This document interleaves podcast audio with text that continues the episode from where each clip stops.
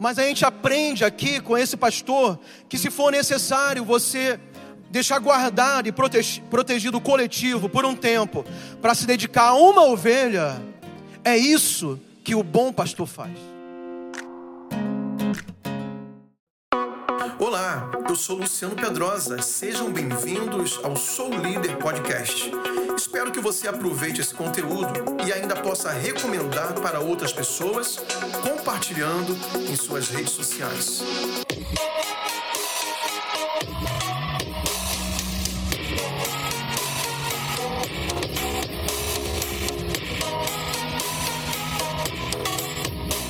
Glória a Deus. Boa noite, amados, graça e paz. Somente os líderes mais que vencedores, dê um aplauso bem forte ao Senhor. Glória a Deus pela sua vida e por essa oportunidade que nós temos de aprender mais sobre a visão da MDA na nossa igreja local. E dando continuidade a essa série de mensagens sobre a liderança de célula, hoje eu quero falar sobre a cultura de não perder. Você pode repetir esse tema? Diga a cultura, mais forte, a cultura de não perder. Amém? Então, é, eu, pela minha experiência nesse, nesses anos dentro da visão da MDA, na Igreja da Paz, agora a Paz Church, eu tenho aprendido muito isso, sobre a questão da mentalidade. É muito importante que cada líder, no caso, vocês são líderes e eu também tenho liderado durante algum tempo dentro da igreja, a gente programar nossa mente, né? Claro, tudo isso biblicamente, dentro também debaixo do controle do Espírito Santo, mas a gente programar nossa mente para não perder. Eu não estou dizendo que algumas situações difíceis no ministério, no ministério não vai acontecer, vai acontecer. Mas eu estou falando sobre a gente não se acomodar num ambiente fracassado, ou de não ter conquistas, não ter um crescimento, não ter multiplicação, de não avançar naquilo que Deus nos chamou para fazer, até porque o nosso Deus é um Deus grande, um Deus de coisas grandes. Lá no Rio de Janeiro tem uma igreja que fica no subúrbio do município do, município do Rio de Janeiro, num bairro chamado Pavuna. E se eu não me engano é uma igreja batista. E para os moldes de antigamente era um templo grande. Para hoje em dia, talvez, com certeza existem muitas, muitos templos maiores, mas é um templo grande. E na lateral do prédio, assim, está escrito em letras garrafais: O templo é grande porque Deus é grande. Então isso é interessante, né? Tem um pensamento de grandeza, de crescimento, de conquistas. E esse, essa cultura de não perder, a gente tem que desenvolver dentro de nós mesmos, como líderes, porque Deus nos chamou para fazer coisas poderosas. Deus nos chamou para nos envolvermos no maior projeto do universo, que é o que? O estabelecimento do reino de Deus. Quantos estão entendendo? Digo amém. Essa questão da cultura de não perder, é, o marketing, ele, ele tem pesquisas que tratam sobre isso. Por exemplo, é, os estudiosos de marketing descobriram, através de pesquisas, que é muito mais caro você conquistar novos clientes do que você manter os clientes que você já tem. Então, por exemplo, uma empresa quer fazer campanha para aumentar vendas com novos clientes, com novos compradores, vai ter que investir muito mais tempo, muito mais recursos para tirar talvez esse cliente de outra empresa, de um concorrente e trazer para sua empresa, para sua loja, para o seu produto. Ao contrário disso, o que, é que significa? Que é muito mais barato é muito menos custoso você manter a clientela que você já tem e, quem sabe, aumentar ali o ticket médio de consumo daquele cliente na sua empresa. O seu lucro também aumenta, mas o esforço é muito menor. É por isso que as empresas então trabalham hoje com a satisfação do cliente, de não perder o cliente. Já que você conquistou, faz de tudo para não perder.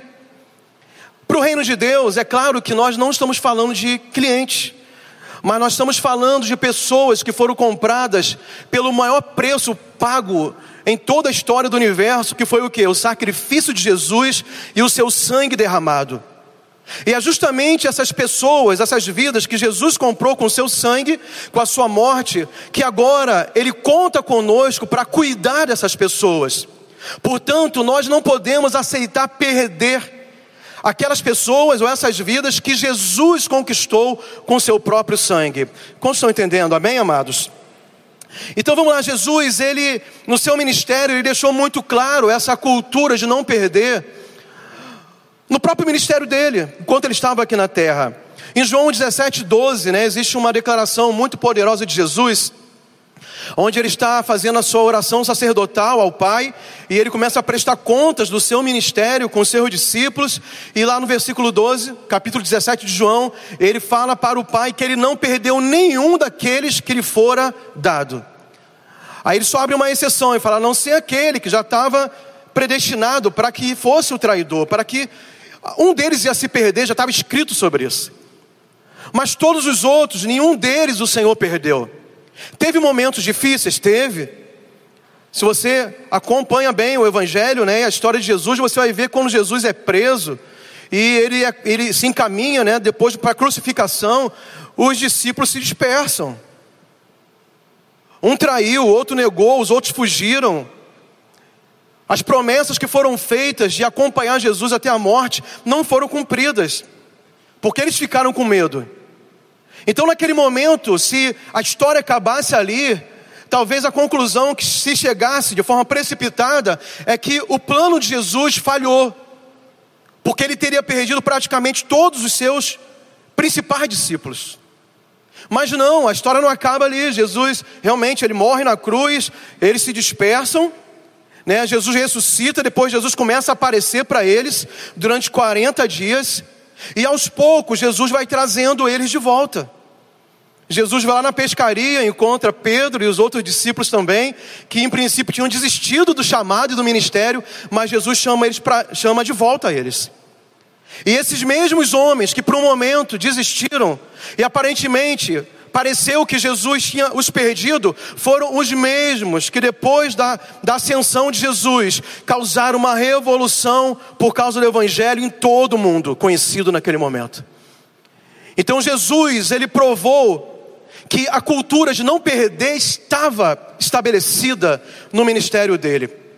Outro texto muito poderoso que mostra essa cultura de não perder, no ministério de Jesus, que nós também devemos ter, está escrito no capítulo 15 do Evangelho de Lucas. E o capítulo 15 do Evangelho de Lucas, nós temos três parábolas que justamente mostra a importância de você não perder ninguém ou não aceitar perder ninguém. Você lembra quais são as três parábolas que tem no capítulo 15 de Lucas? A primeira parábola é qual? A parábola da ovelha perdida. Diga assim: ovelha perdida. Mais forte, diga ovelha perdida. A segunda parábola foi da dracma perdida, que Jesus contou. E a terceira parábola no Evangelho de Lucas, capítulo 15, é a parábola do filho pródigo. São três histórias diferentes, mas todas praticamente com a mesma intenção, com o mesmo significado de mostrar que as vidas que Jesus conquistou, e no caso ali ele conquistaria ainda, né, porque ele estava ainda vivendo o seu ministério, elas eram extremamente importantes e vale a pena lutar tudo que for necessário, possível e de forma impossível também, se a gente pudesse fazer isso, para que nenhuma delas se perca. Eu sei, amados, que isso na prática não é fácil. Eu mesmo, durante esse tempo que eu tenho liderado células, supervisionado células e pastoreado também. Muitas vezes eu falhei nessa minha tarefa de não perder ninguém. E eu confesso que se eu tivesse é, me dedicado mais, ou pedido a Deus mais capacidade de ir, ir além com as pessoas, quem sabe muitas delas que eu perdi debaixo da minha cobertura, do meu cuidado, possivelmente eu teria reconquistado essas pessoas. E nós temos que pedir graça de Deus para que possamos exercer o nosso ministério de cuidar bem das pessoas e não perder nenhuma delas naquilo que depender de nós. Porque também tem a vontade alheia. E a gente não pode obrigar as pessoas a ficarem onde elas não querem ficar. Mas naquilo que diz respeito a mim e a você, como líderes de células, discipuladores, supervisores e pastores, o exemplo e os textos bíblicos vão nos conduzir a uma mentalidade que nós temos que fazer todo o possível para não perder ninguém. Quando nós analisamos, então, as parábolas, nós vamos chegar à conclusão de não perder pessoas, porque eu vou falar um outro ponto depois. E eu quero ver algumas, algumas peculiaridades de cada parábola dessa, de forma bem rápida. Primeiro, a parábola da ovelha perdida. Vamos ler aqui o versículo 4 do capítulo 15 do Evangelho de Lucas, que fala alguma coisa sobre a ovelha perdida. E ele diz assim: Jesus diz: Qual de vocês é o homem que, possuindo cem ovelhas e perdendo uma delas, não deixa no deserto as noventa e nove e vai em busca da que se perdeu até encontrá-la? Existe então aqui um, um dilema, se eu posso chamar assim, de como nós, principalmente quem é supervisor, líder de célula, nós pastores que já temos muitas ovelhas nesse rebanho que é de Jesus, mas Ele nos deu, nos deu para cuidar, que nós temos que saber lidar. É esse, esse dilema entre o cuidado coletivo e o cuidado individual. É isso aqui que a parábola nos mostra. Era um pastor que tinha cem ovelhas. Então ele estava cuidando das ovelhas no, no, coletivo, e com certeza, pelo que parece, pelo que a parábola mostra, Jesus dá a entender que era um pastor muito cuidadoso. E nós temos essa missão, que não é fácil, de você que é líder de célula, cuidar de 10 pessoas, 12, 15, 20 pessoas, até multiplicar. E quando multiplicar, serão mais pessoas. Um supervisor de setor vai cuidar de 30, 40, 50. Um supervisor de área vai cuidar de 100 para cima. Distrito pode chegar a mil pessoas. Um pastor de rede pode superar muito esse número. Imagina a tarefa do pastor Luiz, com pastor Miriam, cuidar dessa igreja toda aqui com dezenas de milhares de pessoas. Então não é uma tarefa fácil, porque tem muita demanda, tem muito trabalho da organização para você manter esse conjunto de ovelhas bem alimentadas, saudáveis, protegidas. Mas acontece algo que também desafia esse pastor da parábola, que é o que? Dentro do coletivo, uma tem uma necessidade maior, porque uma se perdeu. Então ele tem que deixar um pouco o coletivo e se preocupar com aquela única ovelha. E eu sei, na própria pele, o quanto é difícil fazer isso. Porque está envolvido com tantas atividades, por exemplo, a igreja local. A gente tem reuniões, a gente tem eventos, a gente tem ministérios para cuidar, para funcionar a igreja local. Todas as coisas são importantes. Mas a gente aprende aqui com esse pastor que, se for necessário, você deixar guardado e protegido o coletivo por um tempo, para se dedicar a uma ovelha, é isso que o bom pastor faz. E é isso, às vezes, que a gente começa a perder pessoas, porque é, a maioria das pessoas que estão feridas e com problemas, como essa ovelha que se perdeu, ela não está preocupada se o pastor está cuidando de todo mundo, do coletivo. Ela precisa, ela tem carência, necessidade de um cuidado individual. Então, de fato, a gente vai ter que parar tudo, deixar o coletivo guardado e ir lá e, e, passar o remedinho, e alimentar de forma bem exclusiva, e ouvir aquela pessoa, e colocar no ombro, e cuidar e trazer de volta para o aprisco, para o coletivo. E isso faz parte da mentalidade de não perder ninguém. Porque se você falar, não, eu tenho 99, eu tenho muito já, uma não faz falta, você está totalmente é, é, descolado daquilo que a Bíblia nos ensina, que cada pessoa é muito importante. Quantos concordam, digam amém. A segunda parábola tem algo também interessante, da dracma perdida, que está no versículo 8. Deixa eu ler com vocês aqui. Diz assim: Ou qual é a mulher que, tendo dez dracmas, se perdeu uma delas, não acende a lamparina, varre a casa e a procura com muito empenho até encontrá-la? Então o que eu aprendo aqui com a parábola da dracma perdida sobre não perder ninguém é que um simples descuido é o suficiente para você perder uma dracma. Aquela mulher estava lá com as dez moedas, ali talvez achando que estava sob controle, quem sabe ela colocava ali nas suas mãos e foi guardar em cima da mesa ou dentro de uma gaveta e de repente escorregou na mão dela, uma caiu. Um descuido. E rolou pelo chão, foi parar debaixo dos móveis e ela caiu no assoalho lá, seu piso era de madeira, caiu no buraquinho lá do, do assoalho, perdeu a dracma. E o que, que ela faz? Ela vai ser diligente, ela vai arrastar os móveis do lugar, ela vai varrer, ela vai por debaixo da casa, ela vai fazer o que é necessário, porque ela percebeu que perdeu. E embora também ela tivesse ainda nove, mas aquela, uma que perdeu, fazia falta para ela, e justificava o empenho e o trabalho dela de não perder.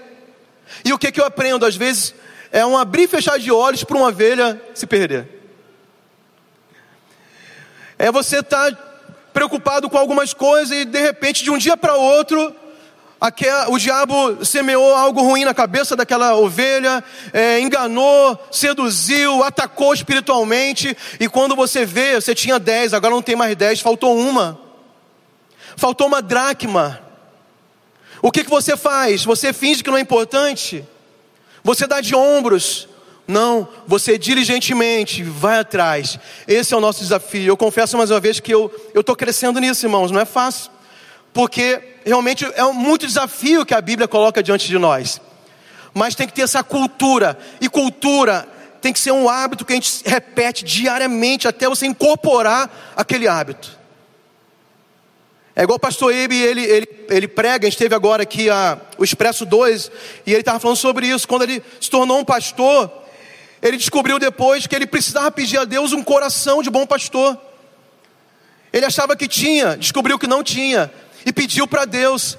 E é isso que nós devemos pedir para o Senhor. Esse coração que cuida. Quantos pode dizer amém? A terceira parábola é a parábola do filho pródigo. Eu quero ler o versículo 20 agora com vocês. Você conhece a parábola, então somente o versículo 20, que diz: falando do filho pródigo, e arrumando-se foi para o seu pai.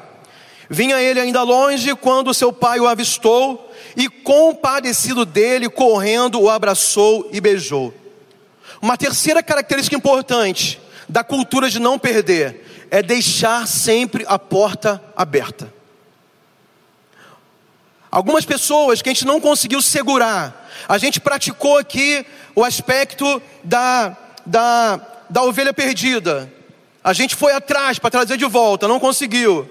A gente praticou ali é, a atitude ali da, da mulher que perdeu a dracma, ela foi diligente, ela tentou de todas as formas recuperar, não conseguiu.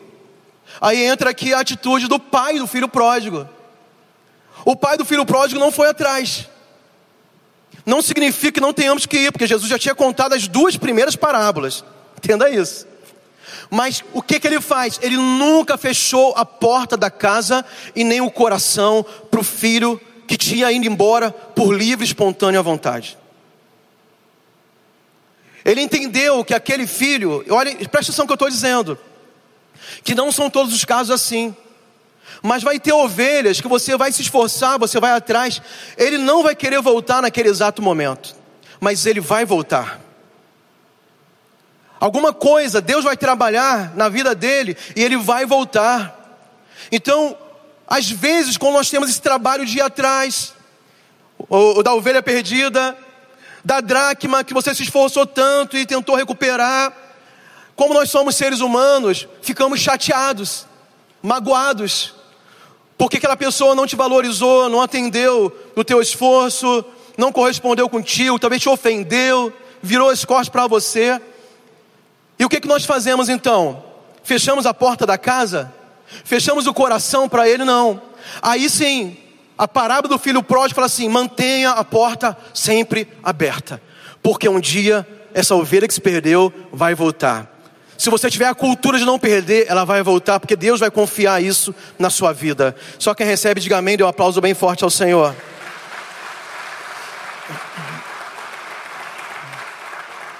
O primeiro aspecto, então, da cultura de não perder, de a gente não perder ninguém, nenhuma ovelha. O segundo aspecto da cultura de perder é não perder território. Diga assim: não perder território. Vamos chamar território de célula. É a forma que nós avançamos nos territórios da cidade através das células. Aqui em Santarém, nós estamos povoando Santarém com muitas células, milhares de células.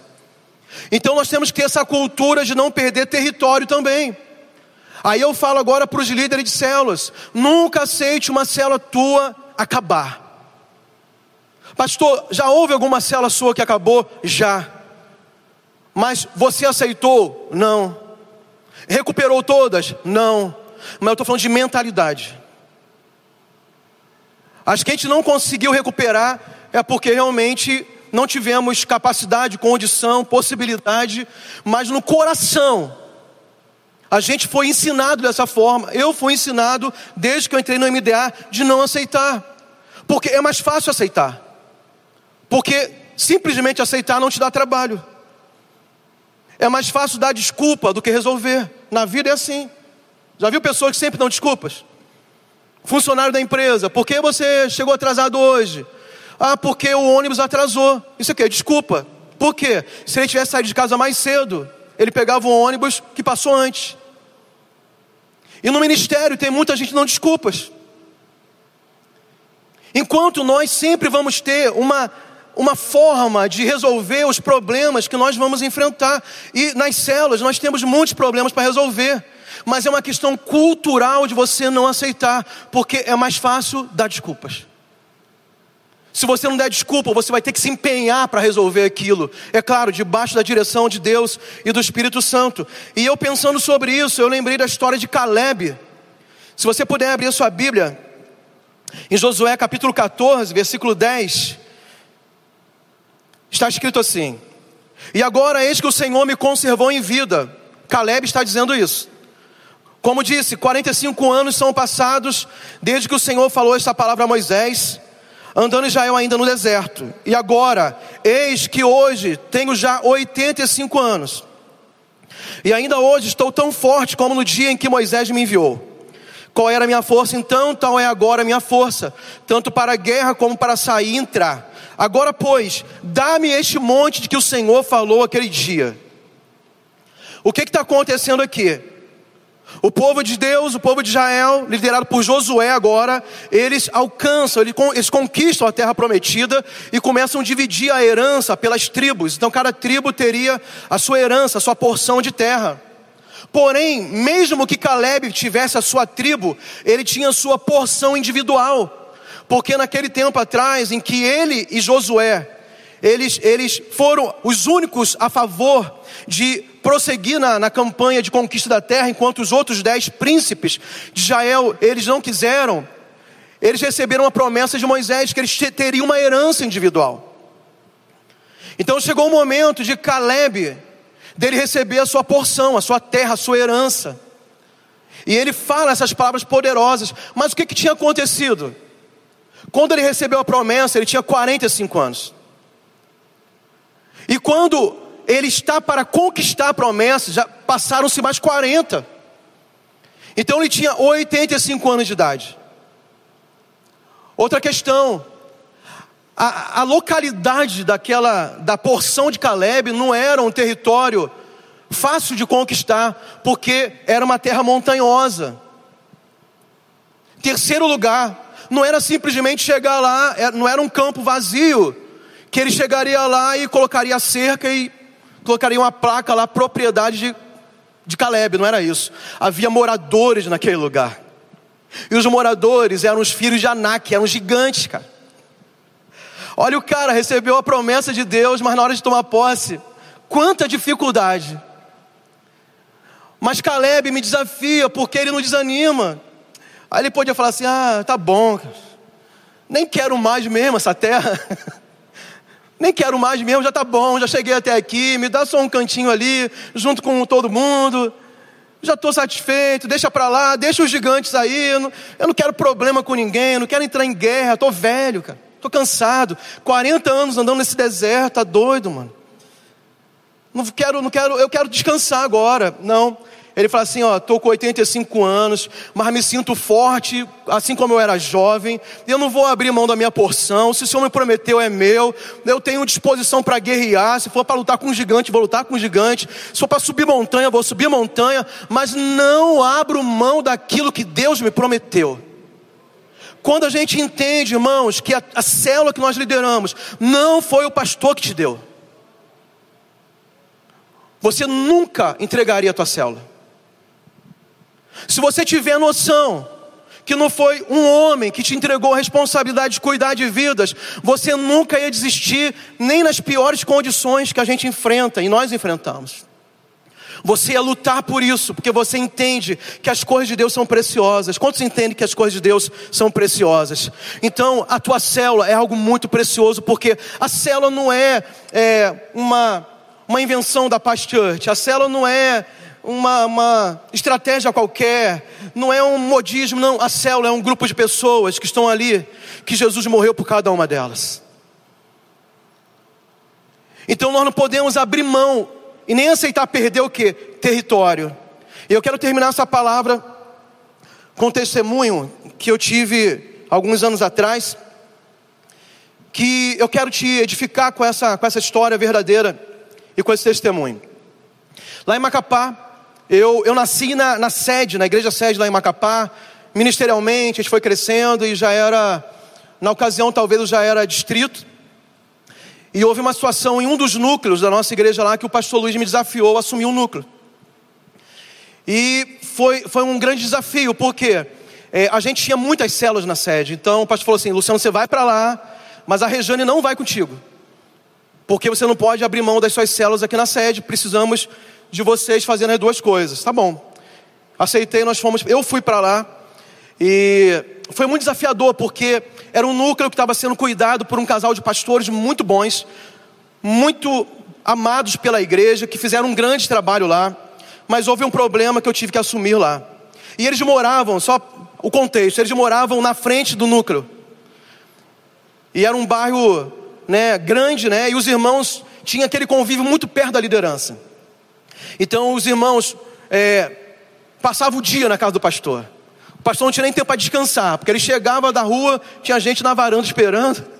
Ele almoçava com um montão de gente, tomava café da tarde com um montão de gente, jantava com um montão de gente, comunhão depois do culto. Ele morava na frente da igreja. Eu morava a mais de 15, acho que uns 20 quilômetros longe do núcleo. Então eu não podia ficar no bairro o tempo todo, eu tinha outras tarefas, inclusive. Então eu ia lá fazer, é, supervisionar a célula, é, ministrar os cultos, fazer visitas, evangelizar, é, visitar os novos convertidos, aquele trabalho muito pontual. E eu não tinha esse tempo, essa, essa disponibilidade que ele tinha. Então a igreja, assim, foi muito difícil eu conquistar. Eles, porque eles queriam o pastor e a pastora junto. E não tinha isso. E no início foi muito difícil para mim. Mas com o passar do tempo, Deus deu graça, a gente conseguiu fazer um bom trabalho e crescemos, é, multiplicamos muitas células, passamos, eu lembro que passamos de 116 células naquele núcleo do bairro, e o trabalho estava de vento em popa, estava indo muito bem, já era um tempo assim de refrigério, de bênção, o núcleo crescendo, os cultos enchendo, as células multiplicando, e tudo ia bem até que eu tive uma situação com uma, a principal supervisora que nós tínhamos lá. E realmente ela era uma líder muito abençoada, muito capaz, muito envolvida, muito influente. Ela levava mais gente para os encontros, ela convertia mais gente na área dela, multiplicava mais célula, formava líderes, ela discipulava muita gente, era uma líder muito top. E algumas coisas aconteceram que ela mudou a forma de pensar. E um dia ela chegou para mim e falou: ela e o marido falou assim: Eu estou saindo da igreja, eu não vou mais congregar aqui. E alegou algumas situações que não tinha como eu mudar para atender as, as vontades que ela tinha, e eles tinham. E naquela mesma semana, naquela mesma semana, por causa do nível de influência que ela tinha, porque ela conquistou isso, inclusive, né? Em uma semana, dez dias, eu perdi mais de 30 células mais de 30. Um trabalho assim de, assim, mais de dois anos, três anos, não sei. Acabou assim em dez dias. Aparentemente acabou em dez dias. E foi um tempo bem difícil, porque você fala, trabalhei muito para isso acontecer. Foi muita oração, muita discipulado, muita gente ganha para Jesus, gente que a gente consolidou e passou para eles, discípulos que nós passamos para eles cuidarem, que eles nem ganharam diretamente. Enfim, foi muito trágico e eu fiquei muito mal na época. E assim, eu tive uma semana bem down, assim, bem para baixo, né? E eu posso falar como Davi disse, aí eu me reanimei no Senhor, pedi uma estratégia. E eu lembro que essa líder era tão, tão excelente no que ela fazia, né? Trabalho tão bem feito, que ela entregava um relatório que quase ninguém entregava, chamado trilho de liderança. Tem aí, eu quero mostrar para vocês o trilho de liderança. Eu não estou cobrando de ninguém o trilho, não, estou só mostrando. Você conhece esse relatório? Quantos conhecem? Digam amém.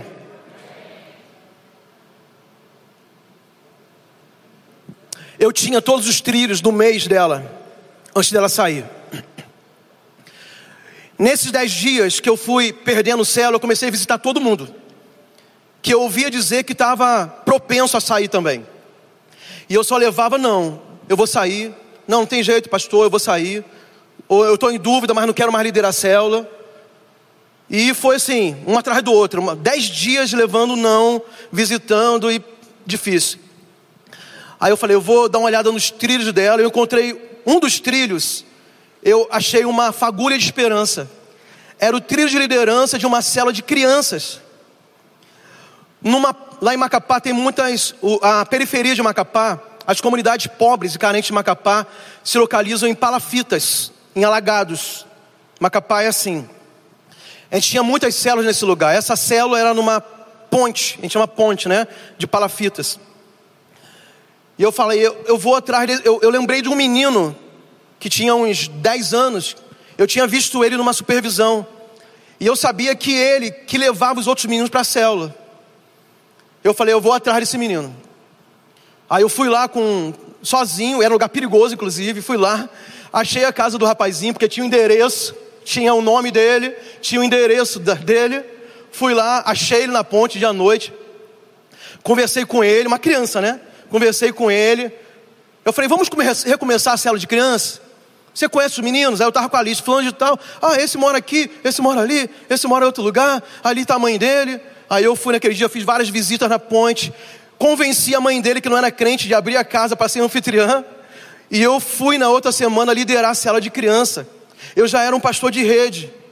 Eu já tinha multiplicado algumas redes nesse período, na sede, no núcleo. E eu fui, falei, se ninguém, não tem ninguém mais para ir, eu vou. Eu chamei um jovenzinho, filho de uma irmã, adolescente, vamos comigo lá. Eu vou ficar um tempo lá com as crianças e você, daqui a pouco, vai ser o líder dessa célula. E nós já começamos uma célula de criança na ponte. E eu ia lá, sentava no chão com eles, levava pipoca, é, levava o violão para cantar as músicas de criança para eles. E fui liderar as crianças. Impressionante, sim, por que eu estou contando isso?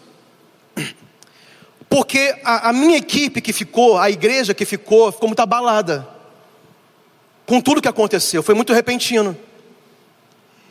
E alguma coisa precisava ser feito para mudar o clima espiritual da igreja. E eu fiquei um tempinho rápido naquela eu deixei esse jovem depois de uns um mês e meio, dois meses. O jovem ficou lá e a partir dali alguma coisa mudou naquela igreja. Nós começamos a levantar mais líderes. Outros líderes que estavam comigo começaram a assumir mais responsabilidades porque me viram fazendo isso. Então, pastor, eu vou começar uma outra célula ali. Eu já tenho uma, mas eu vou começar outra. Pastor, tem uma lá que eu posso recuperar, então eu sou supervisor aqui, mas eu posso, no outro dia da semana, eu posso levantar de novo aquela célula que tem gente lá. E começou um novo, um novo ímpeto na igreja, uma nova motivação, um novo tempo. Encurtando um pouco, porque já acabou meu tempo. O que, que aconteceu? Eu acho que um ano e meio depois, não é rápido, né? As coisas. Um ano e meio depois, a gente já tinha voltado ao mesmo número de células que a gente tinha antes. Depois disso tudo, o que que eu aprendi? O que que eu acredito sobre isso? Foi a célula de criança que que que gerou todas essas multiplicações e crescimento novamente? Não, não foi. Mas foi uma influência espiritual de um líder, que no caso era eu, podia ser qualquer outro, né? Estou dando meu testemunho, que aprendeu a cultura de não aceitar perder. Mas eu não aceito perder é, uno, eu vou perder célula. eu, se eu fico com raiva quando eu perco qualquer jogo, eu sou muito competitivo. Então, na obra de Deus, eu vou levar essa minha, essa minha característica. E eu fui para a guerra. Era uma guerra que parecia perdida, humanamente perdido, fracasso, de uma três anos para crescer, uma semana para perder tudo. Então, primeira coisa, você como líder, você é a pessoa que vai determinar a influência espiritual sobre os seus liderados. Não acontece de uma hora para outra, mas acontece.